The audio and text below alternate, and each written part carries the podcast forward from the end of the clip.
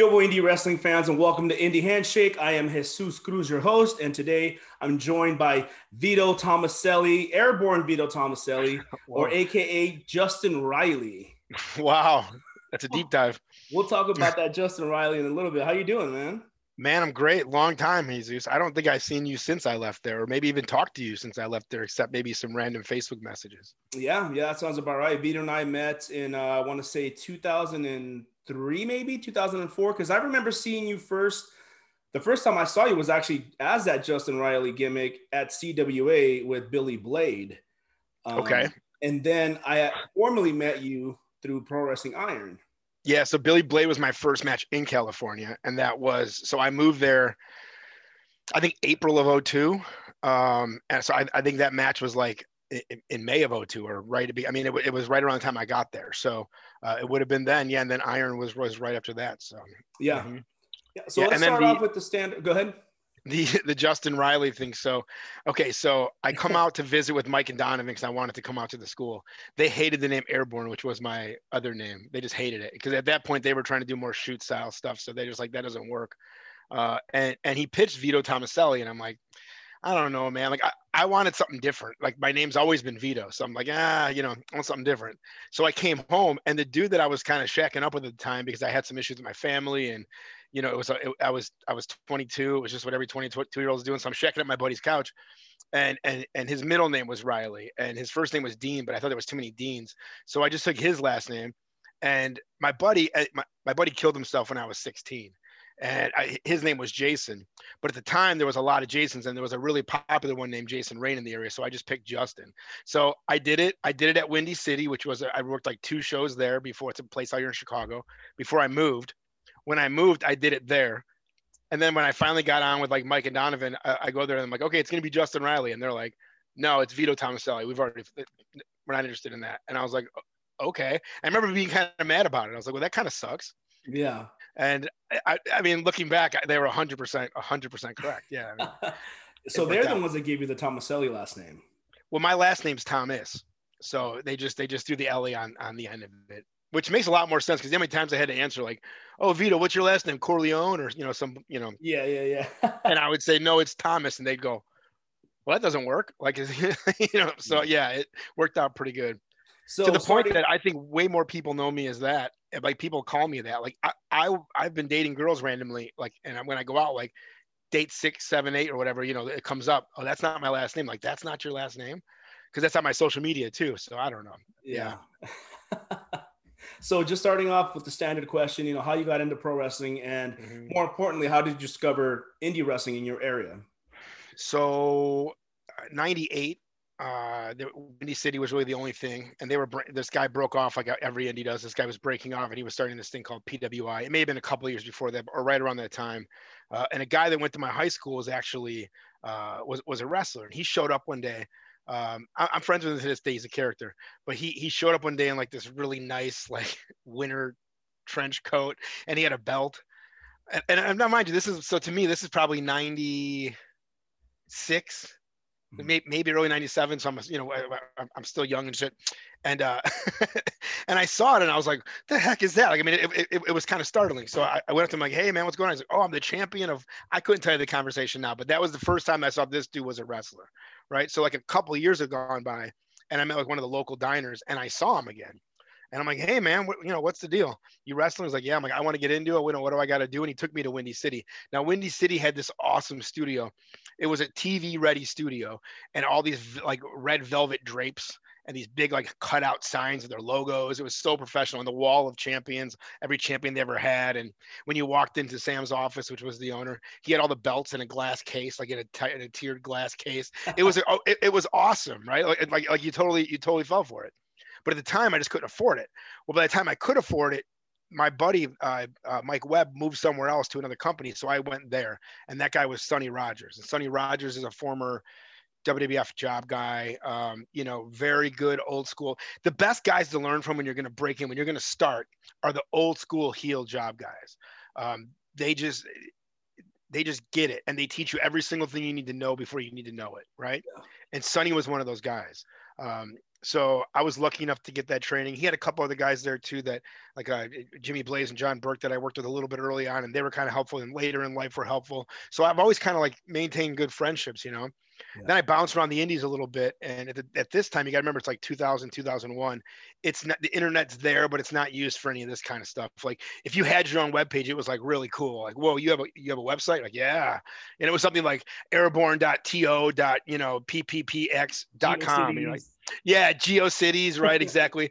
You know, some nonsense. Uh, and everybody had to have a message board on their website. Like that was a cool thing. You know, so it's just a different time when, when you really think about it. And um, I met Donovan. So there, there was this guy, Brian Zenner. He was. Oh, sorry, you met Donovan out, out in Illinois. Yeah, so there was this guy named Brian Zenner who ran Midwest Championship Wrestling, and they were like they were before Ring of Honor, like they, and he was bringing everybody to a centralized place that he thought was the best guys all over the country. So there's like Scoot Andrews at the time, Vic Capri, Jason Rain, Donovan Morgan, Vinny Massaro. Uh, we ended up bringing out Mike at some points, but then all the ECW guys, and you roll your eyes, but this is 2001, right when they got out, they all they all ended up there, you know, and and it was an awesome little melting pot and uh, way ahead of its time, really. Um, and I met Donovan there. He was one of the he was like one of the first guys they brought out as like this like like an international or a national superstar or whatever, right? And we just kind of hit it off, but we weren't. I wouldn't say we were buddies, but we just hit it off. And then I saw him over a string of shows, and in that same time is when he got grabbed and, and brought over to Noah. So then there was a gap and then they brought him back and he was like a complete different person. And i don't mean that in a bad way but he went from like indie donovan like oh hey hey ho to like business where's my check? Where's my okay what are we doing with eight minutes? What's the fin complete different guy. And i remember being like whoa like like okay i want that. Like whatever that is i want i want that right? Yeah. And six months later whatever it was they announced iron right and this is this is the coolest part. So they announced Iron. Everyone freaks like like that was a big thing, right? The Indies were like, "What is? Oh God, oh, this is going to be crazy." Uh, it, it's not ran by a boss; it's ran by the boys. And again, all this is before everyone got burned by all that stuff. So this was yeah. really exciting stuff, right? There's and so many was, Donovan speeches I have recorded of like why we started this company and how we started. Uh, I could sit and watch that stuff all day long because I, I still talk to him to this day. He's still one of my really good friends and uh, very different person today. And he really like appreciates his time from there and he learned a lot from there. And, and when you get him to break stuff down, he's, he's still sharp as attack with a lot of stuff, but he's not a mark, you know? So he's always, he's always going to tell you like, like really good stuff. So I sparked that relationship with him.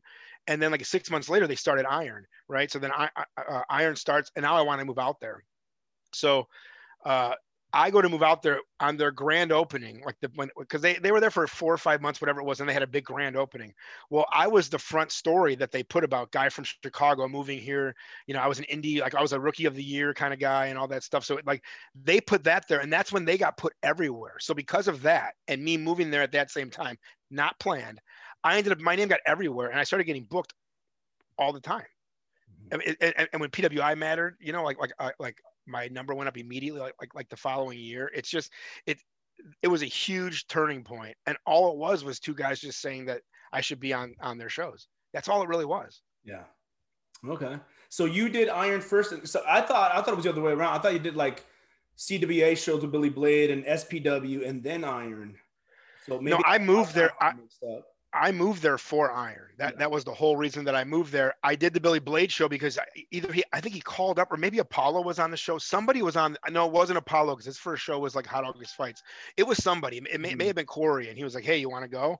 And I was the only guy that had like um, I, I, was approved to work outside of the company right away because some those other guys hadn't had matches yet, so they, right. they couldn't just go work wherever they wanted to work. Um, so I, I, forgot who I went with, but I wanted I would have gone there by myself, right? So I want to say it was Corey, okay. and uh, and then I never worked for him again. So it, not for any reason. Billy Blade's a good dude. Went to Iron, did my stuff with Iron. I was there for probably we had moved into the new school, and that's when Sal came on board. When Sal came on board is when we all started working SPW. Yeah. So I would say 2003 ish. You know, started working up there. So hmm. I didn't. Here's the thing: I didn't really get the indies. Like, it wasn't taught to you how it is today. Like today, it's simple, right? Get get a GIF, slap up a couple posts on Facebook, be politically correct, have a somewhat of a body, just have some kind of gimmick, and you're booked. It's really simple, right? Yeah. But at, but at this time, you you you had to go and do it, right? And I I didn't go there to rock the indies. I went there to learn the Japanese style that I knew was only one way to learn it was through these guys. Mm-hmm. You know, so I, I wasn't there for a long time. That was not my final stopping. I knew that going there. I knew that the every minute I was there, you know, uh, we were going to squeeze that lemon until it was squeezed, right? Squeezed. And once it was, we were out of there. And I say we because Sal ended up jumping on, which we'll get into that in a little bit too, I'm sure. Yep. But um, I have, I got every, who I am today is because of that period. I lived with Corey, Tommy Drake. Mm-hmm. Uh, eh, you want to learn to be uh, on your toes. You, you, you live with that guy where he's watching you and judging you 24 hours a day. and then Donovan, whenever he was home for that two week period, three week period, was living on our couch. So the three of us, man, I have stories for days on that. Us just getting smashed all day long and sitting on the porch. And I mean, we were living the life, you know, we yeah. thought we were rock stars. So it's, yeah, man, that, that, time is, is, is definitely incredible. But I don't want to bounce too much around, but if it, it, it, it all fell off once Frank Murdoch came on board, in, in my opinion, and we'll, yeah. that, that's kind of, that's kind of a cliffhanger for a little bit, I guess. Yeah, we'll, we'll, we'll get more into the Iron story. So just rewinding a little bit back to like yeah. training, when you, uh, what was some of the shocks to you when you signed up for training, as far as like, you know, as a going from a fan to a worker, what were the biggest shocks to you?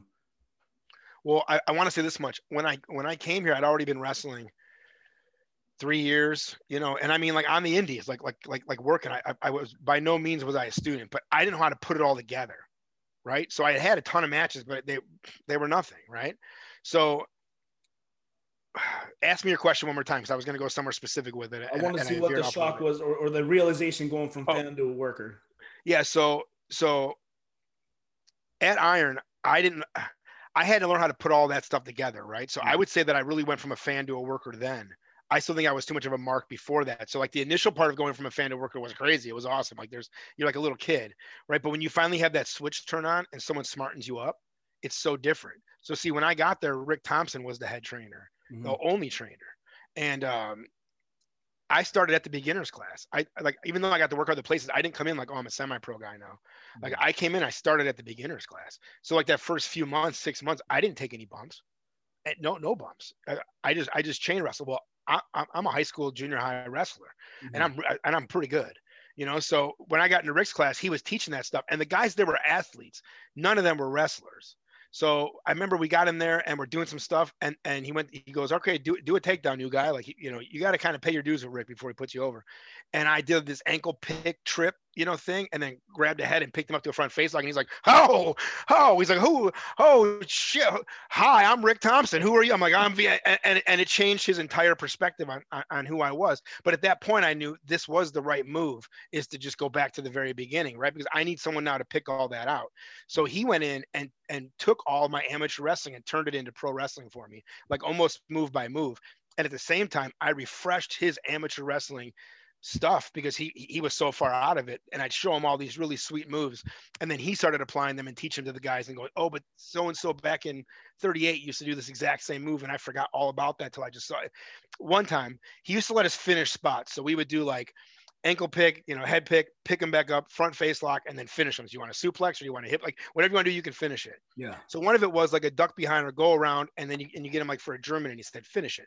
Well, everybody does like the ankle trip, right? Or they do a schoolboy, or they do a snapmare, right? Well, I like I had him in a German, and I picked him up in the air with with my hips by bucking his hips, and I picked him up throwing him kind of out sideways and I sucked his shoulder straight to the ground and I pinned him. It's called the standing suckback. It's like the coolest move if you can pull it off in college wrestling, right? And and and that's when Rick started dancing. Dancing. Oh, oh my God. He's and, and, and he's dancing. I mean, it, it, I, I want to see it again. He's like, I want to see it again. He's like, do it with somebody else. I can't believe it. Do it with somebody, you know? and uh, so he just really built my confidence to know that I was always a flippy guy. I was airborne, right? So I had to be a mm-hmm. flippy guy. And he was like, You don't got to do none of that. You don't have to do none of that at all. He's like, If you just grab a hold one time and it looks real, you don't got to let it go till the guy gets out. And that makes so much sense. It's so easy. But when you really do it out there and you really know what you're doing, your whole body is making everybody else believe that's what you're really doing. That's the magic of Rick Thompson. He made your whole body treat this thing like a shoot, right. everything. Yeah. Yeah, no, Rick's a good dude. I, have actually had a couple of conversations with him. Uh, during the last couple of months. I'm actually going to have him here uh, hopefully soon. Uh, but yeah, he just has a wealth of information. Funny thing about him, he said that he never really learned pro. He's he always had that amateur background, and they just start putting him in matches, and that's where he picked up the the, the pro wrestling side of it. Yeah, Yeah, that was a very memorable time. That was at the old gym, at the first gym at Iron. The karate gym. Yeah, was that what was your first match at Iron? It Was it it was at the dojo, right?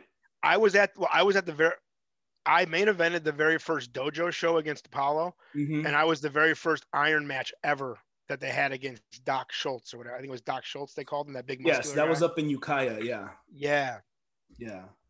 and then And and then what's cool is I I had a lot of little neat things. And then a year to that date, like the one year anniversary show, is when I got to wrestle Mike for the for the Joe for the uh the Noah Junior title. Yeah, the GHC title. Yep. Yeah, yeah. So Talk about the the second show that um, Pro Wrestling Iron had, which was which a lot of people consider their first real show, which Yeah. is where they had brought Misawa, and uh, I believe you tagged with was it Solo Snuka or were you? Uh, it was I think it was you and Solo Snuka against JJ Perez and, and Boom Boom Community. Yeah, yeah, that was Hot August fights, and that would that would be considered like like the first Iron show. Like that Ukiah show was was like a test pilot. Like you know, can, can we do this? Um, I have that match somewhere too. I I, I have my match with him because um, I don't think that show ever got released anywhere. But it's it, it's a fun show. It was yeah, it, it ended up getting sold on High Spots. oh, it did? Mhm. No, not August fights. The one before that, the Ukiah show. Oh no no no no yeah, not yeah, yeah. So yeah, um, so yeah, I teamed I teamed with Solo Snuka, and, and it was kind of funny. I remember going into that show and I was kind of let down because I remember being like, "This is a big show. It's my first big show.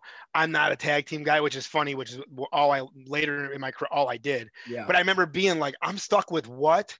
And I remember at least being like cool that it was it was Snuka's kid, you know, because I'm like at least something. If someone's watching it, they're gonna watch his match, right? yeah Um, but I remember seeing Boom Boom Comedian. I was like, what? I got to do this with what? You know, he's not going to want to do anything with me. And oh, Yeah. this is going to be great. And then I remember JJ was kind of cool, but there was kind of a little bit of weirdness because he didn't make the jump over there right away. And then I did. And, and, I, and they were telling he, I don't know if this is true or not, but there was like, like I took his spot there.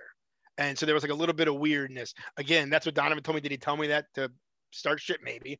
But, you know, uh, and I, it's, weird. I don't talk about this stuff too, or this time frame in my career ever, really. So it's kind of funny to go back and go. It's all kind of coming back in a little bit of waves. So yeah. No, we, had, we, we had a decent match, but I'll tell you what they thought of it. If you go back and watch the DVD, they cut out everything, and it's just it's just mine and, and Solo's offense and, and- until we beat him. Yeah, yeah, yeah. I remember. I remember cutting that with Modest. Modest and and Ron Head did the commentary for it, and Modest was like, "Chop this, chop this, just show this." And for the back when it was VHS, you know, Donovan. I mean, sorry, Mike Modest wanted the the main event first on the tape and worked its way down to the first match. Which you know, it was kind of a radical idea, but he's like, "No, this is what people want to see, and then we're gonna go this Mhm. way on it." that's how Mike's brain works, and that's why that's why he's he's really good in a lot of ways, man. I, I got a lot of good. He, he did a lot for me. Yeah. So, like I said, the first gym was in uh, U.S. Uh, karate and boxing, where I ended up running shows there years later, and a school with Jason Styles. But right after they moved to the new building, and right when Frank Murdoch came in, I felt like the vibe changed, or like the quality changed a little bit in the training. I mean, Mike and Donovan were there as much as they could, um, but then you started lending a hand too. So when when did you get approached? Like, hey, can you lend a hand in training? So this is exactly what happened. Rick wanted to retire. Rick wanted out. And Rick went to them and said Vito should take over. I wasn't. I, I don't think I was in their plans, but I don't know who else they would have had do it really. But I, but I, I don't. I don't think I was their first choice. Um, you know. So, so then I took over. I, I did it. If I remember correctly, it wasn't long. Uh, it was like a couple of months, and then and that's when then Frank came on board. It was that because I was Corey and I were both doing it, and and to be honest, there wasn't a lot of new people. It was everybody that was already there that was already trained. So our our practices turned into shows in a sense. Like we would just have matches and no one was really training us really. I mean, but it was it was a kind of a hangout after after a while. And that's where the training started slipping because there wasn't really much to train on. Yeah. Then Frank came on board and uh that's your what happened was Frank would then get in the ring and teach people stuff where we were teaching shoot wrestling, real shoot, shoot wrestling. Like if someone has you an arm wringer, you stand in front and you have your other arm and you try to push them away. When Frank teaches you wrestling, Frank has you hold the arm out to here and you sell way out here and it's all it's it, it's not what we were now when you look at hybrid wrestling today it makes a lot more sense today right but back then that's what it, that wasn't what iron was at the same time like a group of apw people got got schlepped over that left too so then it was it was all of a sudden it went from this super tight knit group where we all had a very good base we all trained the exact same way we all knew the exact same stuff we all knew how we all worked right together and we all had good frames on us to this boom, here's another 30 people, here's another, whatever it was, 15 people, right? And and here's another money mark in Frank. So now he has to stay and stuff. And that office, see that office back there? They're going to be drunk the entire day back there. And then when they feel like it, they're going to come out and they're going to tell you, you guys aren't us and get the fuck out of here. Yeah. So we we let that happen to us for about six, seven, eight months, and that's when Sal and I got to work for TNA, and we got out of there. We yeah. went, we, we moved to Atlanta and started work. We, we knew exactly what was going to happen. And then a year and a half or so later, two years later, it was it was gone. Speaking of Sal, you know, tell us about the inception of the of the Iron Saints and how you guys. Yeah, so so Sal came on to, like I said, at the very end of the karate dojo in, into the new school, and he he came from SPW where a, a, few of those guys had come down for a tryout, right? And and he actually had promise. He, there's something about Sal's body when you see his body move. If you're squinting and you're just watching the action of the body, his body moves perfectly.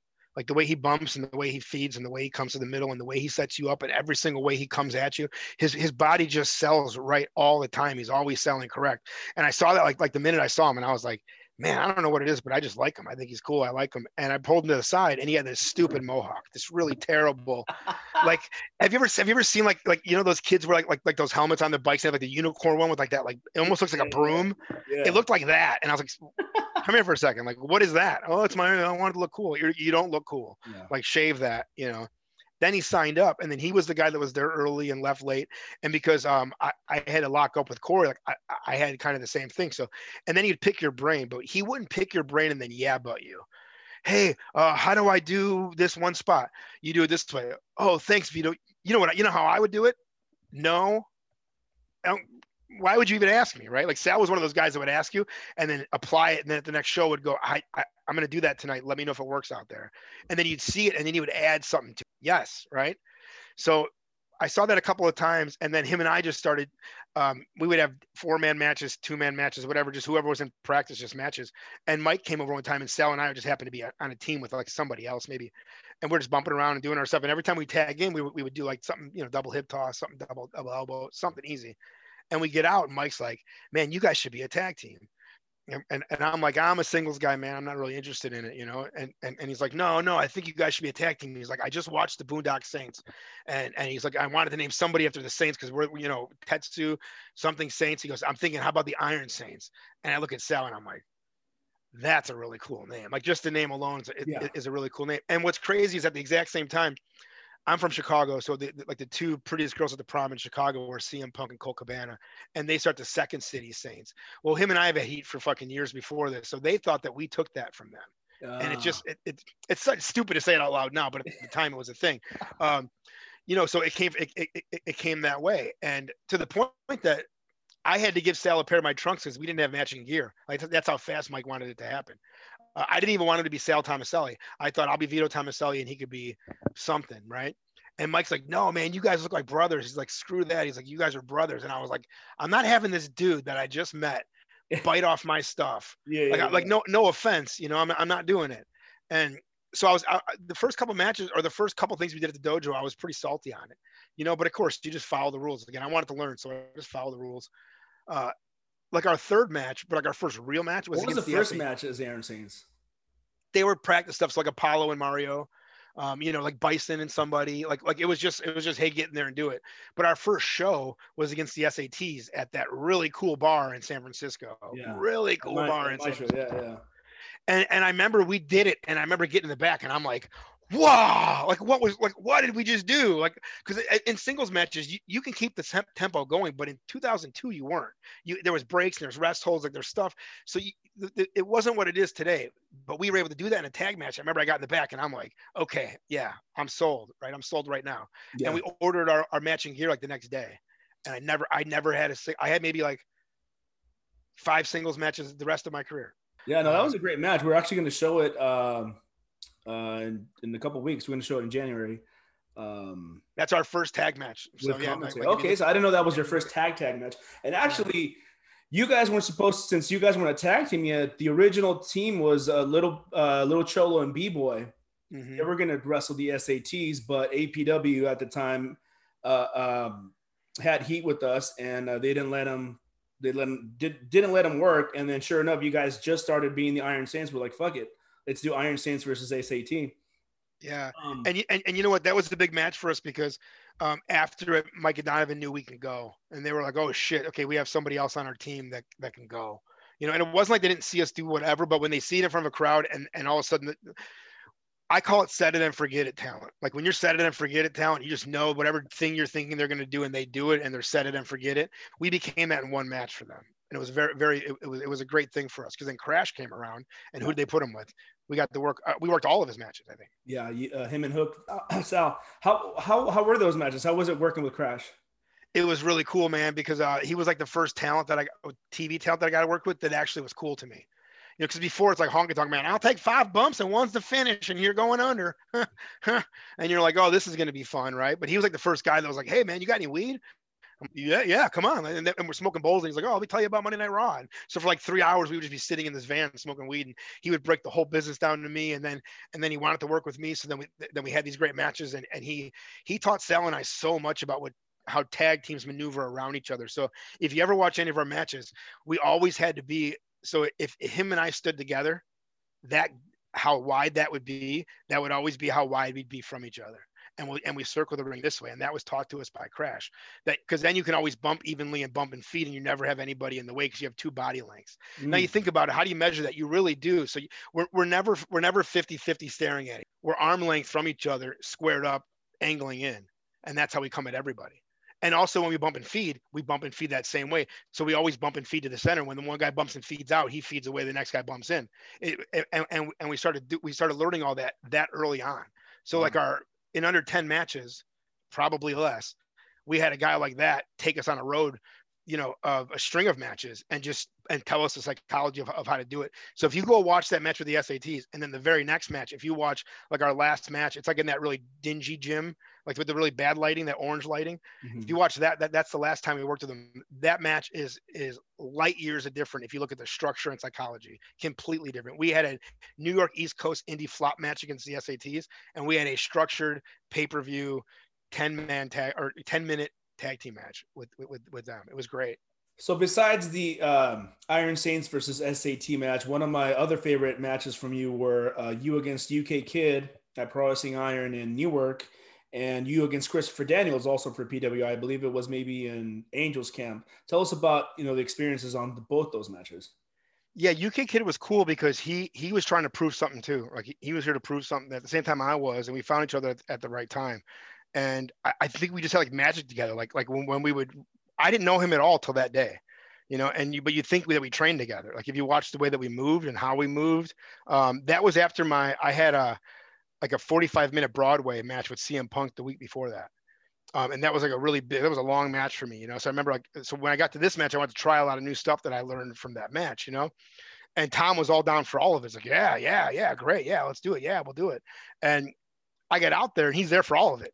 Like, like he was a guy you didn't have to call the, the match. He he remembered it. He would just be there for the next spot and, and be there. He was. If that guy would have been doing what he was doing then, now he, he would be like in all the NXT UK. I, I think he'd be a part of all that. He was a very talented guy. He made it on Shark Tank, the UK version, to try to sell a wrestling school. Oh, wow. they, they didn't they didn't invest in it, but yeah, he, that's the last time I saw him. I was like, "Whoa, hey Tom, cool." you know? Oh, wow. Yeah, yeah. So that match was great. Now the Christopher Daniels match was also that was an important match to me because he was one of my big matches in Chicago before I moved to California, and I didn't do good in it. Like it was a tag match, and I was the odd man out. Like there was, it was the first time Daniels and Low Ki got in the ring together, and that was a big thing at, at that time, right? And Low Ki was my partner, and Jason Rain was Daniel's partner. Well, those three were on fire, and I was just in the way. And I remember Daniels didn't like me, but the promoter liked me, so I was I just happened to clash with those guys a lot. So now when he was coming out, I remember I went to Mike Donovan and I'm like, hey, can I work him, man? Because now I'm a, I'm a complete different wrestler, right? And I wanted to prove it to him. So earlier that night, I said, uh, I, I, walked up to him like, hey, man, you know, we're working together tonight. I mean, I, you know, I, I, I want you to give me another shot. And he was like oblivious. He was like, I don't know what you're talking about, man. And I was like, no, I, you know, this is what was going on. And this is how I saw it. And he was like, you know what, man? L- lay the match out for me. How, how do you want to do it? And I'm like, really? He's like, yeah, man, how do you want to do it? So I sat down and we, and we, and we started putting stuff together and he goes, instead of that, how about you do this? Instead of this, how about you do that? Great. And we went out there and we had an awesome match. Eight minutes. It wasn't, it wasn't, it wasn't that it was long or, but just basic match. And we got in the back and, and, and he's like, you've definitely changed, man, and keep doing what you're doing. And, and at that point we were super cool with each other. And I saw him several times, you know, thereafter. And, and like I say, it was just, there was a lot of like attaboys that happened by going to iron. It just changed me as a it changed me as, a, as, as an entire person, man. So that's what I'm saying. I got all that opportunity. Man, it's really fun to go back and think about it. So that those two matches were, were definitely standouts, and I think gave them confidence in me. That was just before Sal and I started teaming. So tell us about how the camaraderie was at Pro Wrestling Iron. You know, you guys had you guys had like a Hook Bomberry, Apollo Khan, Sarah Del Rey, and Seth. How how did everybody get along, and how how were you accepted coming in from from another state?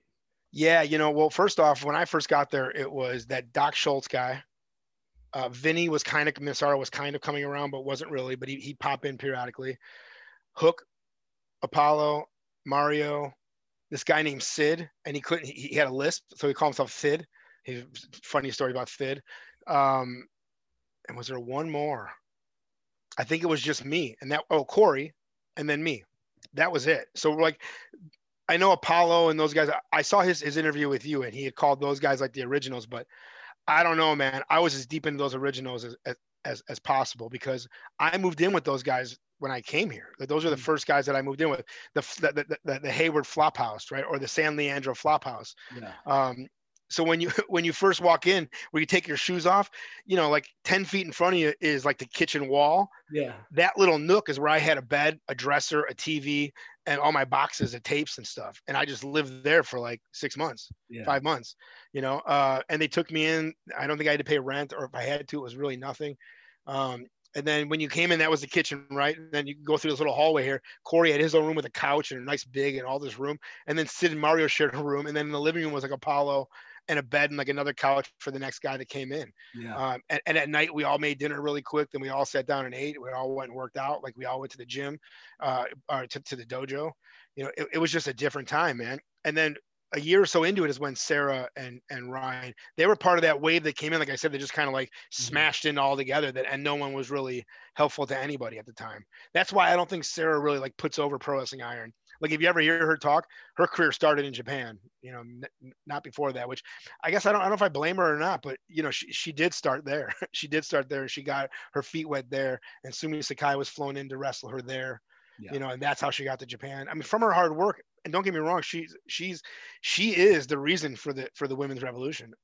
Yeah. People don't really realize that portion, but her training is what got those girls who those girls are today is from Sarah Del Rey. The women's revolution would not have happened without Sarah. Yeah. Period. Uh, what about some like not so memorable moments from from your time at at Pro Wrestling Iron? Wait, hold on. Can we? Can I give you another memorable? I actually yeah. have a few. Yeah. So when, when, when Crash was around and the school, we got into the new school, the school's rent was $1,800 a month. So we had to get some students in there, right? So Crash had this awesome work where we were going to do an open tryout, free, free to the public. Mm-hmm. Everybody come. Everybody comes, everyone tries out. It's basic stuff, run in circle, you know, uh, hit the ropes. You know, here's how you tie up. And then, and then in iron, we had that really cool table. It was a big, like, like like all the important people sat on one side and there was one seat on the other side. So we bring each person individually and Crash Holly just off TV, Crash Holly sits you down and goes, I like you. You didn't get the scholarship, but I, I think you could be on TV one day. Really? Yeah, you could be on TV one day. 2,500 bucks. It's normally five, but we're going to, or whatever it was. Right. Yeah. But I think you got, I, I, I'm, I'm going to give you half a sponsorship how, what do you think? Oh, I don't really have. How much do you have? I, I only have like 300. Okay, well, we'll take $300 down and then you're going to owe us 2,200. And, and then they like, but because of that, we're going to tack on a couple hundred more dollars, you know, because it's like a, a, a fee. Yeah. Oh, that's, oh my God. Where do, yes, where do I sign? Next guy, I see a lot in you. I think you could be on TV one day. And he did it for every single person that came in.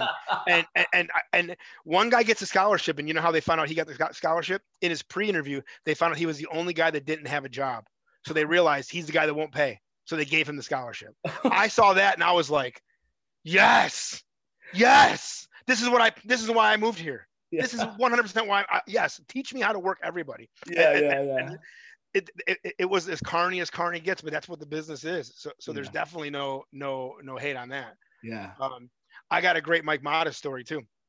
So we uh a lot of great Mike Modest stories. One, he let us borrow his truck one one week, or he was going to go to Japan. And he wanted his truck. He was getting ready to sell it, and he needed it down there. So when he came back, he can grab it. But something happened with the license plate. There was something screwy. So he said, "Don't take my truck out anywhere." You know, we said, we said, okay, no problem. Well, at the same time, my truck had like a flat tire. Something was wrong. Again, all of our stuff's falling apart because we're not we're not making any money. Yeah. Cor- Corey's car is going to get impounded, so he he's he's like hiding it three or four blocks on the street, and I'm picking him up every day. You know, so now we want to go out to the bar. Like, screw it, let's just take Mike's truck. Who cares? Like, yeah, let's just take Mike's truck. So, so we, we go to the bar. It's like a mile. We get smashed, right? Smashed, smashed. Cor- Corey drives us out of there, and we don't get out. Uh, we don't get onto the main road. Oh, here we go. so I, I, and Corey is six four, whatever he is, right? Big dude, good looking guy, right? But he's real loud. He gets out of the car right away. Today you get shot for that, right? But like you know, back then I guess they let him. So he gets out of the car right away. He's like, officer, what's what, what's the problem? And he's like, oh, something's back here, and, and you know, you, you guys know that your headlight's wrong, or something's wrong with the headlight, or something was wrong, something was something was screwy that he was pulling over, just to tell him. Corey sat there and the guy's like, you know, have you been drinking? He goes, sir, I'm going to be honest with you. I've definitely had two drinks. I just had a couple of drinks with my buddies. Yeah. The cop believed him. And it's like, all right, man, just be safe. You're just going down the street in, in, in California. Yeah. He gets in the car and I'm like, I can't believe it. He goes, ha ha, another one. That guy can fall off of a roof of a home into a pile of shit. And he'll be like, oh, oh shit. And then I'm like, wait a minute, is this gold? Hey, there's gold here. And he'll find gold in the bottom of the poo. Everything he does ends up that way. So yeah, so we never told Mike that story. But imagine if he would have got arrested on DUI in Mike's truck, they would have impounded it, the whole thing, and we wouldn't have any money to get it out. So it would have sat there for a couple extra days. It would have been the worst. Damn. Yeah, one of one of the one about Modest. So he lived like two hours from me, so I, would go up there periodically, um, just to like pick his ear and you know hang out with him and shit. So we went up there and we're watching matches. He had the he lived in Fairfield, so there was an exit, the Fairfield exit. I can't think of what it is now. I think it's so, West Texas or something like that. That sounds about right. That sounds about right. So fast forward 2010 i'm on the road with icy we're touring all over the country i'm in this big Prevost tour bus and i'm in the back smoking a joint it's the morning and we're driving i know we're, i know we were heading to california so i'm in the back a couple of the artists are back there we're just smoking and i'm like hey pull the window so he pulls the window up and i'm like where are we and i look out and i swear to god the minute it went up and i said where are we i see mike's exit the fairfield exit and i was like oh, right so i sat back i'm like okay we're in california great and i sat there now and then it hit me and i went you know, seven years ago, I was driving here for advice and I mm. wanted to make it. And I, and, and, and 22 year old Vito would have loved 30 years. Yeah. And I, I remember sitting there and the, the joint was just a little bit better. You know, I, like like that day got a little bit better. You know, that was like my 25th day on the road too, so missing home and stuff like everything. It, it, it was very. I felt vindicated. Right on. Just just, just incredible. So I, iron was a, was a big thing. What about uh, tell us some of your experiences at SPW because I know you worked there a lot too. Yeah, you know, I, I, that was like a Friday thing once a month. I, I, I don't think I have any. Big Ugly was always really cool. Um, I, don't really, I can't say that I that I connected with with, with anybody else, but I don't think it was that. That wasn't what I was. Again, what it, it wasn't what I was there for. It was a fifty dollar payday to go up there on, on a Friday and and work. I always thought it was a weird place because you can only only work to one side of the ring. Yeah. So no matter what you did, you had to work to one side of the ring. Yeah. You know, but again, man, all those experiences made me a really good worker because you have to like learn that one thing to do in this one moment with those weird crowds like that. So I would say working there was great. Did you uh, guys uh, oh, work uh, PWG? We did. We actually worked Rev Pro before that went away, and we worked that um, whatever their tournament was. Um, the Rev J something like that. Yeah, we worked that, and that's when like PWG just had like their second or third show ever. It was like the month before that. So we met Super Dragon. I, I worked Super Dragon that on, on in that tournament, mm-hmm. and he was like, "Hey, you guys ever want to come down, man? You know, we'll, we'll use you guys." So I, we, we went and worked a handful of shows for them. Um, we worked like I worked Pinoy Boy, which is TJ Perkins, uh, and and then like we worked Joey Ryan and that group, like that superhero group they were in, him and Scott Lost and, and yeah. somebody else. Yeah, and then like Excalibur and um, Quicksilver, Quick Mask, or whatever the hell his name was. We worked a couple yeah. of those. Yeah, we worked those guys too. We got to work our Tango and Cash tournament. You know, so we, we were we were there. Like if we would have stick stuck around, I think we, we would have been a part of a lot of cool PWG stuff. But it was time to go. You ever run into CM Punk there? Yeah, we worked him in um in that Tango and Cash tournament. Yeah, he almost killed Sal. They gave him like the Road Warriors uh, finisher, but instead of it, they, they did the blockbuster. And he grabbed Sal and he lost Sal, and Sal went straight down on the top of his head. If you go back and watch, yeah, he almost killed Sal. Fuck. That was yeah. was it Cabana and uh, him and Cabana? No, it was Hero, Hero and Punk. Just um, just weird. Tell us about the opportunities you've had. Like uh, you said, going to TNA, but you've also um, you guys have also been backstage at WWE for, for yeah. Apollo sto- story. So tell us a little bit about those experiences. Well, A- Apollo left out a major story. I, I was hoping he was going to tell it because when I tell it, it sounds like I'm lying. But this is a straight shoot. You should almost add him in here, right here, saying this is a shoot because this is a shoot. We we, we did we did Raw, and uh, at this time it was still kind of cool to mingle with the guys and stuff. If you were there, you, were considered to be cool. You know, just don't get in anybody's way. You know, just and like the coffee machine, just stand by that a lot. Like you know, so we just stood there and hung out a lot. So I'm standing there in Apollo's. Like I'm standing here, Apollo's to my uh, left and there's an open space here in the coffee machine to my right. So BS, we're just not doing anything. Stephanie McMahon walks up to me, like right next to me, not to me or to talk to me. Not I, I was a ghost. She's like looking at her papers, whatever, gets a cup of coffee. As she turns, I like follow her, like I'm gonna follow, I'm gonna go walk somewhere else, but really I was gonna I was just gonna look at her. So as I turn to go look at her, she she she gets maybe a body length away from me, drops her papers, not like oops, but like something happens and she drops her papers. She bends over. I again, this is where you insert Apollo. This is a shoot. she she bends over. I'm turning. I see it. I white thong, the whole thing. Apollo is looking at this too. This is not a lie. White fucking white thong. I look at her as I see it. I kind of glance up again, and Vince is maybe ten feet in front of her with his arms crossed, just staring at me. And I, dude, I swear to I swear to God, I like turned back towards the coffee machine and I walked to the corner, the nearest corner, and I put my head in the corner. Not like not like I was being punished, but like I just had nowhere else to go. And I just stood there and a, and then they went wherever they went. And Apollo goes, I just saw that. I just saw that. He's like, Oh my, I can't believe I just saw that. He goes, Did he, he didn't know what to say. I'm like, Was that a rib? Like we don't know if it was a rib or not. He goes, Oh man, that was crazy. That was shoot. Yeah. So that that's one only good story out of that. But then SmackDown the next night, Corey and I went to SmackDown, and uh, we we were gonna have a match, and it got cut, and that was that was all I got out of that. I, I got nothing out of it. And then TNA, I got to work Red, so th- there was something that came out of that. And then we moved to Atlanta, so we went from this like super super shoot style, you know, legit shake your hands, you know, before any, at the end of each match, right? To go there, and it's like popcorn, you know, house show, goofy, whatever gets over kind of stuff and, and that was great because then we got to we got to totally experience the other side of us. Then we got to go up north to go to iwa where all that stuff was acceptable. Now t- uh, tell us about the the main reason uh, you kind of talked about it you kind of alluded a little bit but the main reason why you guys decided just to leave iron right before iron uh, um, went belly up too. I remember the i think the last show was a dojo show and i, th- I remember them playing like the fucking Alvin and the Chipmunks theme music for you guys for some fucking reason. I don't know if it was a rib or it was like a yeah, it it because they, they they they were basically like you know that's how the rest of the indies are gonna look. And and we and we thought about it like hold on let me let me back up a minute. We just we decided to leave when that when the wheels were gonna fall off this place, right? Like like the fix was in. They were out of money, and I, and Donovan again best one of my best friends today was a total drunk. Um, you know, I mean, total drunk. There, there, wasn't even a day that he wasn't completely annihilated. And he had a superiority complex now, and we weren't doing enough for him. So it got worse and worse and more and more toxic. So the writing was on the wall, and the whole chickmunk thing was was that. And we were thinking ourselves on the drive. I remember Sal and I were driving back to my place, and I'm like, "We'll show those motherfuckers, chipmunks." Like you guys were booking us strong the entire time. Yeah. You guys didn't think we were chipmunks you know, you guys are just jealous because you guys' careers are over, and, and that's literally what we thought. You you guys you guys peaked. You peaked and you didn't pivot. That's the whole thing about wrestling. You can peak a million. Chris Jericho peaked last year. Again, you could peak, but then you got to pivot, right? And those guys peaked, peaked, peaked, and they and they, and they hung out as the Americans from Japan, and they didn't have to do anything else. Mm-hmm. And then when it got time to elevate themselves, Donovan didn't, didn't have the ability to because he was he was annihilated, and, and, and, Mike thought the whole world should come to him because he was in Beyond the Mat. That's just my opinion of what their attitudes were at that time, you know. So we just knew that we had to go, uh, and again, we were right. They didn't they, they didn't last, you know. And at the time, the shows got worse and worse and worse and worse, and the talent got worse, and and it was they were just putting them on to put them on. I remember watching one show after we had left where Mike Donovan did Mike's joint where Donovan's playing a video game and they were just doing saying some of the most racist stuff to to uh, to uh, the girl with the lupus on her face. I can't remember her name now. And I was just like, wow, what is going on here?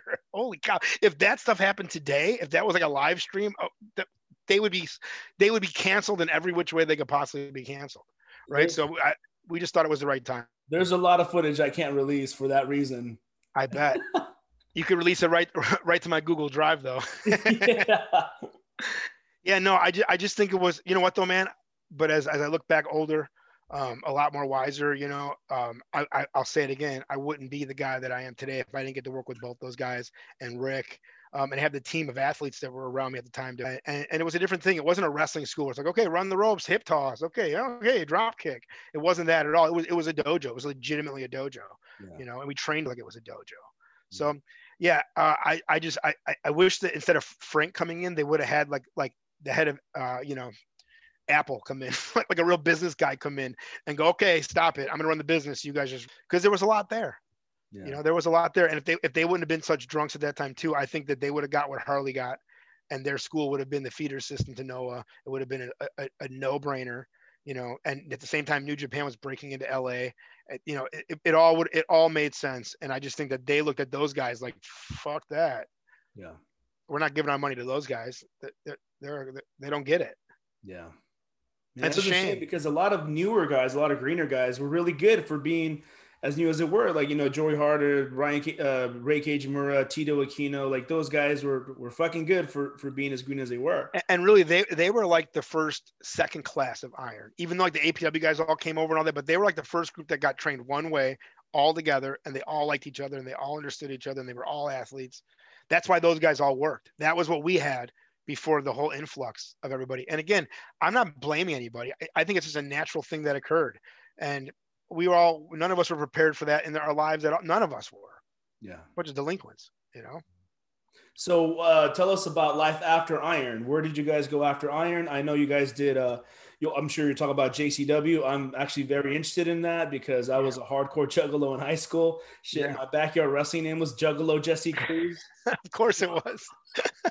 So I'm interested what happened after after pro wrestling. Iron. So we went to uh we moved to Atlanta to work for Wildside because um, we wanted to learn to work on TV, but we didn't want to we didn't want to do it on TV right? And at the time, he was the only guy that had like a TV studio, and they were film TV. So you had a match, and you had a promo, and a match, and a promo. And every Friday they'd have shows in front of like six people that would show up, but it was a show, so you can come out and try new stuff. And then they had coaches in the back that would break it down to you and be like, "Hey, I really liked when you did this," or "Hey, you know, you guys ever thought about changing your gear? I, I see this for you." It, it it it was very much so like go to learn a new hold, you go learn it in Cornelia, Georgia. No one's watching, but everyone's watching. It's it's really strange and we loved it there.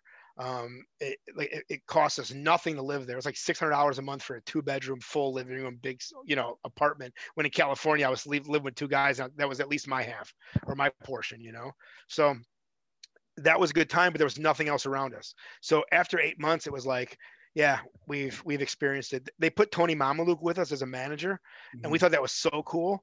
Um, but he wanted to change his name. He wanted to call himself Anthony Legato, and we, we're like, then we don't want to work with you. Yeah. Like no offense, like the, the, the rub comes from Tony Mamaluke. If yeah. there's any rub at all, it's not. It's going to come from that. So that didn't. That, that lasted a couple cups of coffee, and that was done. And then it was time to go. So we uh, and again we learned a lot there. And and but there wasn't that. That wrestling's boring to me, and I I, I, I it never felt like alive. That promotion was never alive, but I don't think it was meant to be that. Um, it, it's literally a stop off.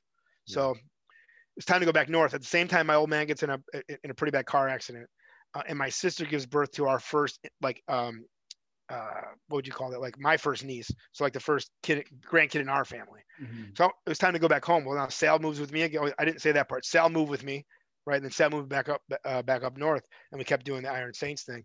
So when we came up here we, we, we worked a couple shows for IWA Mid-South and really got over. Now what's great crazy about that a year or so before that we we had like a little tryout match with them and they were just like you know we got nothing for you guys. And we were always really bummed about that. Then we get back up there for the NWA IWA invasion thing they did for like three or four months, and we were the standouts too. We came in, we had a new finish and we new gear, and we just blew them away. And uh, and it started this whole thing, and we we ended up feuding with Ian right away, and we did like a two year feud with him.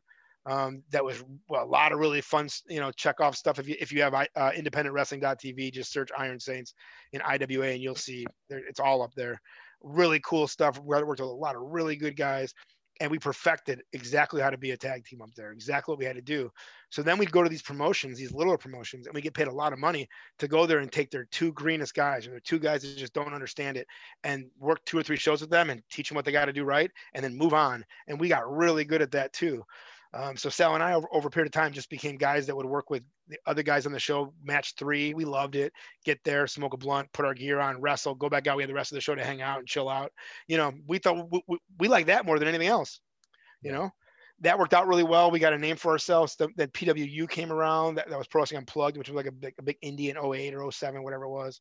We were working for Chikara at the same time. We worked CZW at the same time. You know, so we we were busy, man. Yeah. And then my buddies wanted to start a promotion. We started Elite Pro Wrestling in 2006, um, and that lasted three years and great times and great matches there. And and then was 2000 just a promotion or was it a school as well? it was a school too. So Sal and I ran that school um, and and trained the guys there too. We probably had, I mean, we probably had like 20 students, 25 students total, but that worked with Sal and I. I think would probably be about 10. Um, and and they all they all came out pretty decent. I mean, at, at the point that the last year of our promotion, it was filled with our students. So you know, we must have did something right. At what um, point does your brother join you guys, Paulie? So I moved to California in 2002. Paulie starts, I want to say, in 2004 we move back. So he then comes, he does a couple shows for us at Wildside. So in that 2004 to 2005, he's already been out there doing that. When we get back home, he's on the IWA team and we're on the NWA team. Then that fed into a couple tag matches. So right away in 05, we, we were feuding with him. And what's great is we would win all these tag matches because they would set up like like partners for Brandon, and they, they never got their comeuppance because Ian would never rebook that cool guy that he that he got a team with. So this this angle just kept getting pushed. We just kept beating Brandon all all over the place because Ian had these Ian had a cool deal with uh, all the uh, armories, and there's hundreds of them in Indiana. So we would do it Friday and Saturday every single week somewhere in Indiana at these armories. Yeah, it, got got to work a lot of men. And then 2008, I, I met Violent J, yeah. and uh, we got to work him at PWU. They did this um, literally a lethal lottery, shoot lethal lottery, right? Well, there was a there's like a whole section of juggalos that were obviously there. So Corp had put out to a couple feelers to, to those to those fans because he's you know tight with all of them, saying, "Hey, we want to work with the Thomasellis. Like we want to because he's trying to get me in front of Violent J because he's tried and and they just it's impossible. So no kidding. One of the juggalo pulls the first hat, the first name out of the hat. They're like number six, seven, eight, five, two. He's like, oh, I'm right. I, I got it. And Corp looks at him right away. And he, he, gives him like the deal. The guy goes, I want the Iron Saints against you know Jay, Tony, and, and Corp. Yeah. And we're like, fuck yes, right. So so we get in the back. We're putting our stuff together, and like 10 minutes goes by and like the guy that that, that runs like the gorilla area because he goes, all right, you guys are on first, and we're like first, like we didn't even have a chance to put any. All we put together was from the double down on, like we kind of knew what we were going to do and what we were going to do, but we didn't have anything else, right? Uh, uh, I, am sorry, I lied. We had the finish and we had the beginning. So, Violent J's face, pun intended, goes white, completely white, and he's like, oh, we can't go first, man. I don't know what because he doesn't wrestle, man. But so he needs a little while to, to get it all make sense in his head, right? So I said, don't worry, man, we got you. Everything we just planned in the beginning, that's the finish. Guys in the beginning, we'll just do everything else and let's just go home on that. They're like, okay, fine. As we go to walk by, I can hear Jay telling Corpus like, man, we got to change this. I don't want to do this. And he's like, don't worry, man, we'll be fine. We go out there, we do like eight to ten minutes or something, and we we get. Oh, we had to catch Violent J on, on, on a divey outside, which we were scared to do. We caught him perfectly. oh shit! Right. So so we get in the back and he's like, "Where have you guys been? Why aren't you on my shows? Where have you? Why aren't you guys on my shows?" And we never missed another show for five years. You know, um, to the point that he brought us on the road. I got the book for them. Um, like the last year and a half, two years that I was with them, we, we got to do several tours. One really big national tour, and I got to book all the talent for that. Um, so they taught us a ton, man. Those guys, you know, I don't know if they got out of fourth grade or fifth grade, whatever. They got they, they quit school really early, maybe eighth grade, whatever it was. And but you want to learn how to make money and you want to learn how to see something about what, what makes you make money, those guys, those guys have a Violent J more importantly than Shaggy, but Violent J really believes everybody has something special in him. Everybody has something special in him. And, and he'll make that come out of you. If you sit with him for 10 minutes, that guy will find that in you and he'll make you believe you have it. And then he pushes you out of the nest. And you don't get that from his music. You don't, you don't get that from the way he's positioned in interviews. But that dude is one of the most inspirational, smartest um, carnies, and I mean that in a real positive way, than I've ever met in my life. Yeah. And I got to sit under the learning tree with him a ton. They came out with a movie, movie that Big Money Rustlas, mm-hmm. and uh, we we we uh, we just won their tag belts, and the whole office wants to ride in these limos. It, it, it's the thing, right? Well, they cut off like half the office and like, no, just these people riding the limos. Everybody else just go to the deal. Nobody else has added to it at all. Well, we're in town because we had something else we had to do as as the tag champs there. He's like, hey, you guys want to stick around for the movie? We're like, yeah. He's like, you know what'd be dope? We're like, what? He goes, you guys should ride in the limos. like, we just heard this whole chaos going on. We're like, okay, yeah, sure, ride the limos. So he gets on and talks to Billy. Now Billy doesn't like the wrestlers. He just doesn't like the wrestling at all. But he runs like the business is psychopathic. So he, I can hear it on the other line. He's like, "Hey Billy, yeah, uh, which which limo's empty?" And you can hear, you can tell he's like, "None." Like, what do you mean, which one's empty? He's like, "We got to we got to fit the Thomasellis into one of them." And you can just hear he's like, "Why?" Like, what do you mean why? He's like, he's like, there are there are tag team champions. And now Brandon and I feel about this big, you know, but we got the big we got the big guy sticking up for us. So we just pump our chest out, right? Yeah, yeah, yeah, So so they work it out, man. So we we hop in this limo, and as we're driving, it's at the film. No, it's like a really famous theater in Detroit. I can't think of it off the top of my head, but it's all gold walls, and it's it's a really impressive place. So as we're getting close to it, again, I don't know Detroit at all. We're getting close to it, and I see like a line of people. I'm like, whoa, cool. We get we get to the end of that street, we turn left, a whole nother block line of people. I'm like, oh shit, bro, look at this. And, and now we're the idiots in the limo, like we can't believe it, right? Yeah, yeah, yeah. So we get to the next light, and now we turn again, and now we're pulling up by by the red carpet, and it's fucking loaded with people and lights, and they have a whole camera people and news people. It, it was like we were at the goddamn Grammys. So Brand, like, like you, re- you ready? We're the first people to get out, by the way, for any any limo. So like, they don't care about. We're total jabronis, right? So, like, we get out of the limo, and it was like, yeah, yeah, yeah. We got to let me throw our belts over. They're like, who the f- who are these guys? like, boo, like boo, right? So we walked past those guys. So the experience was kind of cool, but it got us over because then right away, there then they started talking about it. And who are those guys? And then before we knew it, it that's what got us over. That's Yeah. what I mean about Jay. He just it was that one thing he saw was an idea, and then we became the mo- we were the longest reigning tag team champions they ever had. So let's let's keep it going on the fun Yeah. topic. Let's talk Yep. about road stories. I Yeah. particularly want to hear one that I just saw you guys post about yesterday about Joey Harder. I really, really want to know what happened. But go ahead and kick us off with some stories. All right, so Joey Harder, this is okay. This story, this is I was a part of it all, but I got to be honest, he wasn't my student. Like so, like he, I was cool with him, but he and he wasn't like my friend either. So when he came to town for this little little trip, he was Sal's buddy, you know. So he like tagged us, tagged around with Sal, like wherever he went, he was kind of hung out. And Joey's really quiet, um, and not in a bad way, in like a respectful way. So he comes out by us. This is probably 2007 ish, something like that. And this Sal and I, you couldn't tell us nothing at this. I don't care what you, you couldn't tell us shit at this time, right? We were and we, and we were wrestling everywhere, so it was a perfect time for him to come out. So he comes out. Friday we were somewhere, let's see, somewhere here in Illinois, um, and then like the next night we were in Indianapolis. So it's like a four-hour drive. So so we do the show, and we're in the car smoking weed the whole time. I mean, just tons and tons and tons of weed. We never were not smoking weed, and he's not a guy that smokes weed at all. And and he just kind of tolerate. Like we told him, like if you're in our car, it kind of is what it is. You know, Yeah. like stick your head out the window. You know, no offense. So we uh and at the same time we had Cole Robinson with us who smokes cigarettes like a chimney. He never he puts one out with the other one, right? So it's just smoke in this car the whole time, burrowing down the streets. Then we get to Indianapolis and we have it, it's a it's a death match show. So he- goes from Iron, which is like shake your hand again, you know, to like Necro Butcher, right? And and, and, and, and, he, and he wasn't ready for it. So then the end of the night, Necro and I, or Necro tells me about 10 minutes down the road, man, the guy's got some good mushrooms. You want to get some mushrooms? Hell yeah, I want to get some mushrooms. So now we're like, okay, guys, we're not taking the four hour trip home. We're going to go 10 minutes that way. Well, 10 minutes that way was like an hour and a half that way. It was not 10 minutes that way. So we get to this dude's house and it and it's like a quiet suburban, and we're like, what? We're gonna eat mushrooms here? Like, okay. So we walk in now, we sit down, we get our mushrooms, and I don't want to eat them here now because I'm gonna like at this point I couldn't get mushrooms on the regular. So I don't want to waste them at this guy's freaking house, you know. So I'm like, hey Necro, you're good, you're good eating. your-" Necro's taking one at a time and just eating them like like chips. Right? Uh, you guys want to go, man? I'm fine. You guys can go. All right. So we leave Necro at this dude's house, and we start driving home. So he saw this So crazy Joey's death match with you show the whole time. the whole time sitting on the couch just sitting there and he's eating mushrooms. Necro's eating mushrooms and he's all crazy and he's got he's got a fucking pot leaf tattoo on his shoulder you know and he's just telling him crazy deathmatch stories. Oh yeah. We sat that we sat at the guy's house for like an hour and a half two hours something like that. So so now we start driving home and and now we're like you know how, how was your trip? And how was this? And you know what is, oh you know it, yeah it was fine. Everything was everything was fine. He flies home. Monday i get a call from sal. Yeah joey quit the business man. I go what? I go monday? He goes he quit the yeah he quit the business. So and I, I don't know any more than that. That might not be the full story because again it wasn't my, my guy but I'm that's gonna my have him here recollection of it. a, a couple weeks uh, from now.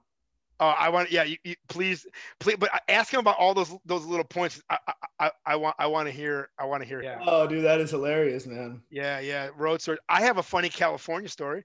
Uh, so this is almost at the end. By the way, Sal and I would rib everybody. We would rib, I mean, rib, rib, like rib people, put all sorts of shit in their bags, lock their bags up, hide their bags, tie their shoes, throw their shoes over the uprights, like in a building. Like we, we were the guys that fucked with everybody. To the point that Donovan came up to us and he said, if you guys rib one more person, I'm gonna shit in your bag while you guys watch me shit in your bag. And and, and he wasn't like there was no that's what was gonna happen. And we're like, okay. So we leave. So we're gonna have a party. I lived with Nick Shaboya at this time, right, uh, in San Jose. So we bring everybody over to, over, over to our house. We're gonna have a little party. So drinks were happening. Well, Nick had two pit bulls, and his front yard was a very small front yard, but that was the pit bull shit area. No one picked it up. There was more shit in this yard than grass, and I'm not even kidding. There was so much shit in this front yard. So I'm out there and we're smoking a cigarette. I'm I'm with Sal and we're, we're, we're bullshitting, and I go I go oh yeah who'd you come out with tonight? I came out with Crypt. Remember that wrestler Kryptonite? Yeah. Okay, so it was Kryptonite, Sal, and like two other SPW guys. I go, oh, Kryptonite drove. He goes, yeah. I go, you got Kryptonite's keys? He goes, I do. I go, okay, man, hold on a minute. I go in the house and I get those little sandwich baggies, not the ones that the Ziplocky, but just the sandwich baggie.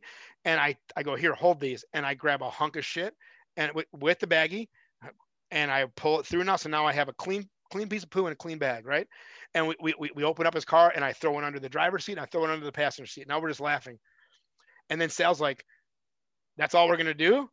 I go, okay, what else you want to do? We started grabbing handfuls of shit with these bags and we're tucking it under his, uh, under his, like, like, uh, the, like the, like the steering wheel. There's that little lip. Oh, we're yeah, shoving yeah. it under there.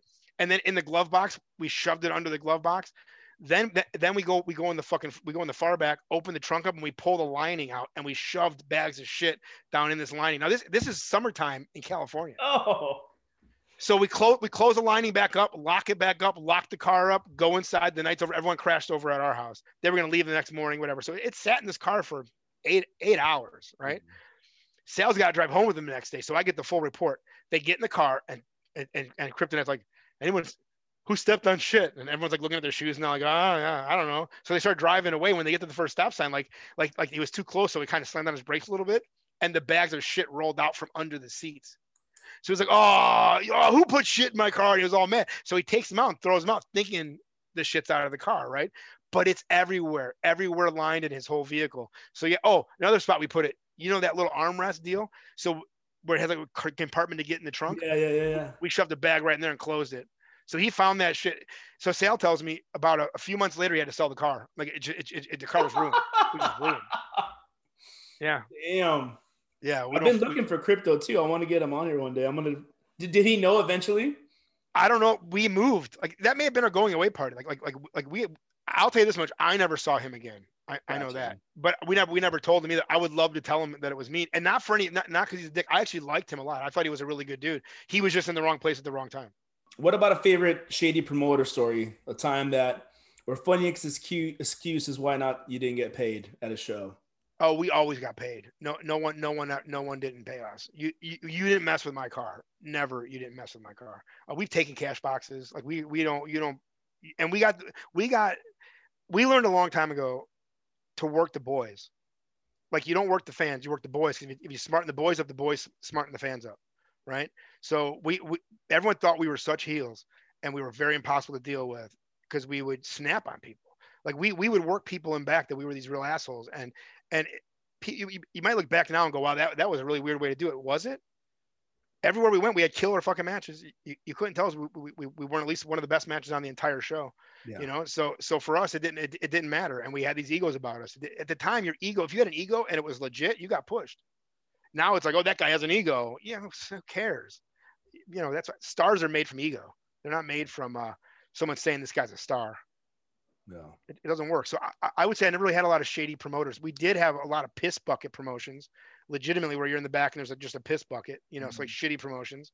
Um, no, man, we we've always gotten paid. What about any? We, uh, go ahead. No, go ahead. Uh, what about any uh, crazy fan interactions that you guys have had, oh. especially maybe like at ICP shows? I mean, I've never really been to one, but yeah, what's the vibe in those?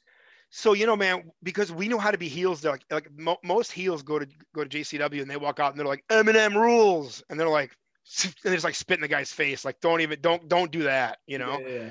Um, but we come out and we they are okay.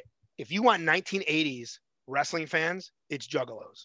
Like they don't know wrestling at all. Like they don't even kind of know wrestling, right? And and so if you just go out there and and and you make them just hate you for being you, without dumping on them being juggalos, dude, they will they rabid, rabid fans. We we were running a spot one time. Um, to go into the double down, boom, double clothesline. We're both down, and I'm laying there, and, the guy like we're, we're, head by head, and and I'm not I'm not looking at him, and I hear thunk. Now, mind you, the whole all JCW shows you're getting pegged with rocks and all sorts of shit. Our matches they wouldn't throw nothing because they wanted to watch the matches. So that's that's how you knew in JCW if they gave a shit about you, right? So I'm laying there, thump, and I look over because I, I hear it, you know, and it wasn't like a rock; it was a big substance, and I hear. It's a brick of fireworks. At the minute I saw it's a brick of fireworks, it's right by my face. All I could do was like do this, and pop, pop, pop, pop, pop, pop, pop, pop, pop, pop, pop, pop. It, went off for like there had to be a thousand of them. It went. The mat was on fire. I mean, it was so many fireworks. I grabbed the dude, go home, and we just went right, right the fuck home and got the hell out of there. So that same show, there's a battle royal. One of the dudes gets dumped to the outside, and there, there's guardrails. So he, he he he like flip flops over the top, stands up and like leans up against the guard like this. The Juggalos reached over and grabbed him and pulled him into into the crowd and beat this guy. They beat this dude up for minutes minutes. To then they threw his ass right back over and he was beat, scratches, just beat the shit out of him for no reason. That's the crowd that you're in when you're working a JCW show. So it, it it's a vibe. It's a it's it's a big vibe, man. Yeah. Uh, Tracy Smothers one night. Tracy Smothers is wrestling Too Tough Tony, and Mickey is Mickey's like the special guest referee, Mickey Knuckles, and they're trying to go around the ring and, and they're fighting in the crowd, and like uh, Too Tough Tony like cocks back I'm gonna hit him. I'm gonna hit him. And some lady rifles Tony off the side. She goes, No, I'll hit him. And she stepped right in, blasted Tracy. Boom! Knocks Tracy, knocks Tracy to the ground. He's bleeding. She put her ring, she, whatever, whatever she hit him, she had like a ring and went right into his eye. And he had this big, huge, like what looked like an inverted zit in his head because of how this lady hit him with a ring and knocked him mm. clear out. He goes, I, I, he goes, I've been hit by men six times her size. That's the hardest woman in the room. She's the hard, hardest one. Yeah. Knocked them clear out. Yeah. Know. yeah, Juggalo fans are crazy, man. But I'll tell you what, man. When you when you show them what's up, they will they'll buy all your shit. They will they'll support you. They will you know share all your posts. Like they're very loyal, insanely yeah. loyal. So it's it's give and take. Yeah. But yeah, we, we we earned our time there, man. Tell us about an embarrassing moment that you've had at a show, either wrestling or or outside of the ring. Uh, one time I I was coming home from California to visit for the holidays, and I didn't do any laundry. And my mom said, just bring it home. I'll, I'll, wash it and pack it or send it back. I said, fine. So I had a big Adidas hockey bag that I'd had for years at this point, and it was stuffed. You couldn't have put a sock in it, right? So I'm waiting now. We're waiting by the by the terminal or whatever that is, you know, the, where your baggage comes out. All of a sudden, I, I see the Adidas bag come out, and then I see this these clothes behind it. My bag had ripped open, and they just threw that shit up there. So now all my dirty laundry, dirty underwear, yes, dirty underwear comes around, and now I'm picking up my bag. Everyone's looking at me, and I'm like shoving all this like dirty clothes back into this ripped up bag, and I can't fit it in there. Oh, it's so embarrassing. yeah, that's about that's the only one that comes to my mind with with embarrassing. But yeah, yeah, man, I I, I had a lot of fun, man. I, I I was always around to do something fun. You know, even like with the clowns, like we would go on tour, and we'd have a day off, and they'd give us a rent a car like you guys have it for 12 hours. You want to go this way six hours and come back this way six hours, or, just go wherever you guys want to go. So we were in New York City. We made them drive us around for pizza and show us this and show us that. It was. I look back, man. I did a lot of really unique things that, yeah. that make make life today worth living. And I don't have a lot of what ifs. There's a lot of guys that in their 30s and 40s are like, oh, I didn't do anything in my 20s. You know what? I did too much in crazy time. I'll, I'll live with Donovan for a year and get back to me. you know? So yeah man it's it's it, it's it's pretty crazy and i'm very i'm very appreciative of mm. of everything. So winding down a little bit uh just tell us you know something that what what did what did you find disappointing about the business um all the years that you've been in it? You know i i gotta be honest nothing. The, the I, I explained this on my podcast. The wrestling business is like a cookie right? And it never ever it never goes away. You can always grab at it and eat it, and eat the chocolate, and eat the marshmallow, it. You can eat that cookie, and if you're if you're full, you can sit down and wait, and then when you're ready to eat again, you can jump back up and you can eat more of it if you want to. So it, it, it's really what you make of that cookie, you know. And, and and for me, I got in at the very tail end of the territories, right? I got in what we call like the territory trainer days because all the guys that got out of the territories didn't make any money started a school right? And I got that's when I kind of came in. So I I was the tail end of the Attitude Era, right? Into what is what is wrestling today. So our wrestling today was started by Rob Van Dam and Jerry Lynn. Those matches is what made wrestling what we see on TV today started in those matches. Yeah. Right. I saw all that. I was a part of all that. I was working at that time. Mm-hmm. You know, so so I got to see the coolest part of the business. I, I was a fan for all the fun fan stuff, and that didn't get ruined for me by the business. At the time that it was going to get ruined for me by the business, it was ruining it for everybody that was watching it. Right, all the secrets were exposed. Yeah. So I- that's what I mean. I, I truly feel my, I'm 40 now, so I was Vince's project forever. I was the fan he was trying to market to forever. So Yeah. I got to see the coolest part of the business that we'll ever see, I believe, ever. You know, so I, I, I'm. It, there is nothing bad, and I think that people look back and they go, "Oh, I didn't get enough opportunities because you didn't put yourself in that opportunity. You, you you're not owed nothing. The cookie is there, right? But you ain't owed a you you're not owed a slice of it. And if someone sees you eating that cookie and you're not supposed to eat that fucking cookie, oh, Yeah. right? So that I, I would say nothing. I would say it, it, it it's it's it's the coolest business to be a part of. And today it's never been easier to get over. And today it's never been easy to make a, make money without being on TV. You know, so if anything, I would say I'm just mad that I that I came up, you know, uh, then than now. But I would have missed all that really cool stuff. So Yeah. no, man, I'm appreciative of it, everything of it. And and the further and further I get away from it, the more fond memories I have of it. You know. Yeah. I would call it like I would call you like the Forrest Gump effect, be, just because Forrest Gump was there for every major thing that happened, like the Yeah. Vietnam War, the this Yeah. and that and that. So you you were always there at points where it's like shit's happening. You know what I mean? Yeah, yeah, that that is great. That is great. I, yeah, that's funny, man. So I, I, don't know, and I still pay attention to it to this day. You know, I, I pay for more streaming services than I probably should. Um, I, I- think of myself as a historian at this point. And, and anything after WrestleMania six, you know, is pretty much I can I can tell you what was going on and why and who was a part of it, and Yeah. you know, and so it's something I've, I kind of always always do. You know, it's Yeah. it's uh, it's always there for you. Yeah. Well, uh, tell us uh, what you're up to now. Uh, where can people find more information about you? Yeah. So, uh, One Gimmick World is a podcast network that I myself and Ben Jordan, who's the co-host of mine, been running since 2008. Um, we've been doing it a very long time, uh, and we've converted it over to YouTube now, so we're available on YouTube. So, One Gimmick World Podcast Network has all of our videos up there. Uh, we do a lot of prank phone calls too. Uh, we do a lot of trolling. Like we trolled, uh, we trolled uh, Austin Idol. Like NWA legend Austin Idol was trying to start a promotion. He put an ad on Craigslist for he needed 125 grand. So our fans send us that right away. So I get on the phone with them for so for three weeks. I troll Austin Idol as a money mark, right? And I want to I want to invest, and I start asking him all these business questions, and he has no answers. And I start clowning him, and then, and then at the end of it, I tell him, you know, I'm goofing on you, right? He's like, what? I go, yeah. I'm just I'm just goofing on you. So that we, we do that kind of stuff over there. We Mm. also have very long-winded interviews. Um, you know, we it, it's a it's a topic conversation kind of environment for us. So every week it's something a little different. Um, and also we're creating a cartoon right now, uh, and and the cartoon is coming along. It's called the Carnies. Um, it's it's a wrestling family based in the South. Uh, so it's not wrestling related at all. You're if you see wrestling in the cartoon, it's going to be like, hey, remember when you broke your finger in a match? Zoink! Like it'll go backwards. It'll be like, ah, and like that's all you'll see. You won't see like tying up or it's not. It's none of that. Okay. I, I, I define it like this: if you watch Married with Children, you're not watching Al the shoe salesman. You're watching Al Bundy at home, right? So this is Al Bundy at home in a sense. So this is hillbilly family. The daughter's hot and she can wrestle, and the wife's retired. They have a little four-year-old son named Vomit, and he's a real piece of shit. And but he's he's the one in the family till age seven. This family has the ability to think, but after age seven, they're just hillbillies and they have no ability to think. So he's like the voice of reason. Yeah. We have Corporal Robinson as the dog. You know, every family has like the dog that talks in a cartoon. He's the talking dog that lives in the attic, and and we and we have uh, Johnny August. Wink, wink, nudge, nudge. Johnny August is one of our characters, along with Harry Humble. Uh, yeah, it's it, it's fantastic. So we're doing a lot of every single thing about this cartoon is almost all the stuff I told you about.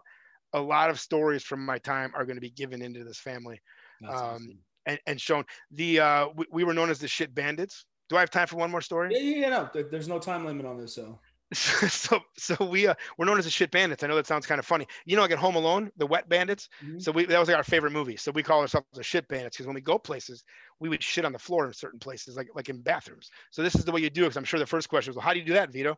So if you sit on the toilet like a normal toilet, right, your your normal seat, instead take your left butt cheek and put it on the right part of the seat. So now you're exposed, right? And then you take your out you take your outside hand and pull the outside cheek up. So now you're ready to shit and just shit right on the floor. Now here's how you do it though. Once you're done, you wipe, you do the whole thing, you flush. Now you, you got to take toilet paper, like 30 sheets of it, and then you snake coil it around the poo, right? So that when someone comes in to clean the bathroom, they're like, oh man, there's toilet paper on the ground again. And they just go to pick it up and they find the mess. That's the key, is, is how they find the mess right? So we started doing that everywhere, and we thought it was the funniest thing ever. All the truck stops on 80 were destroyed for like a three-year period of time, just destroyed.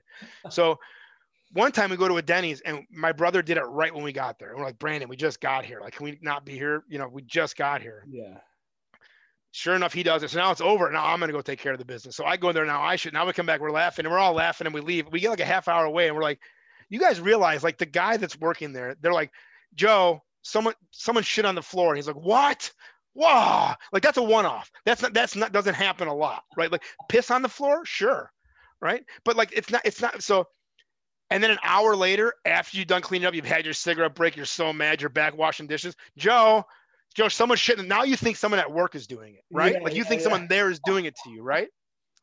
That's the kind of psychology that we were thinking of as we we're doing this. So now we started thinking of other interesting ways to do it so my brother now, his key is I want to shit in a urinal. He goes, I just want to shit in a urinal one time. Mm. Go, oh, All right.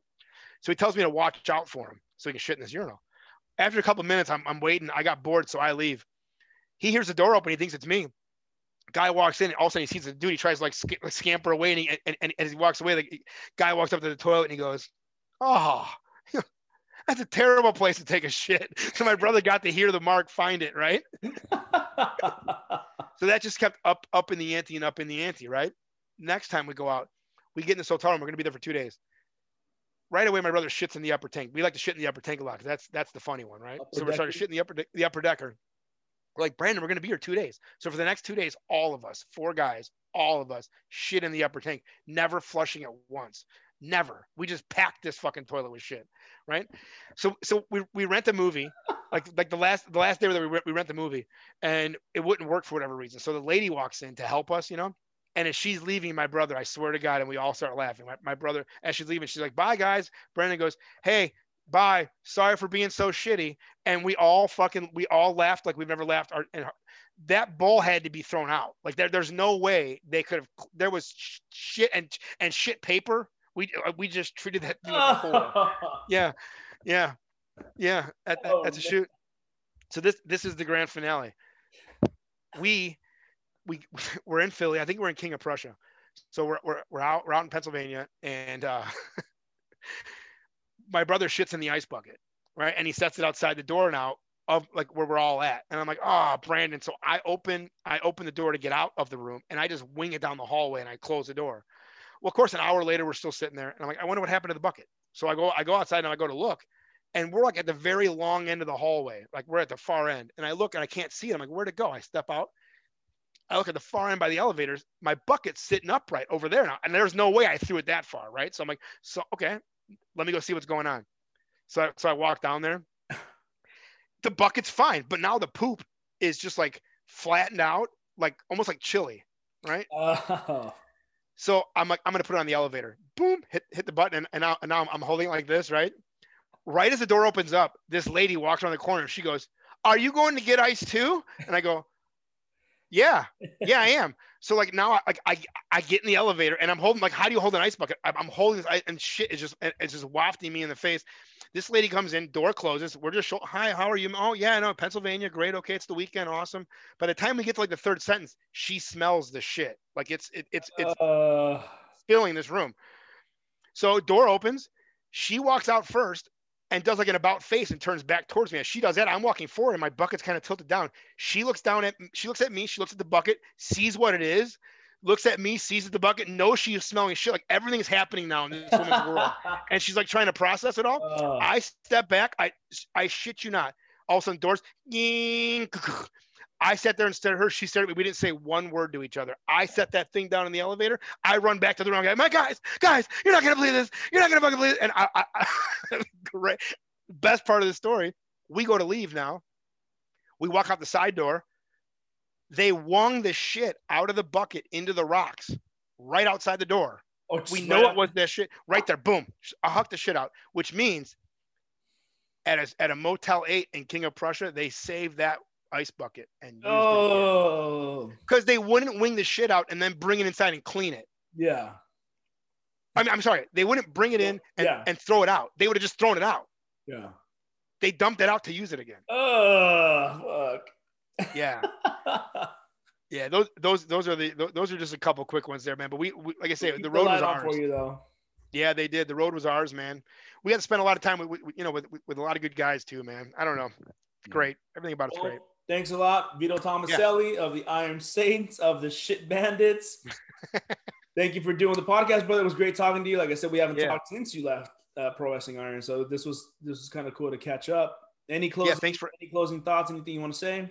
You know, and thanks for having me. And if you guys want to check us out, uh, you can search One Gimmick World Podcast Network on any app of any kind of, of podcasting. We like Podbean. Uh, that's like I say, our Facebook as well too, and our YouTube.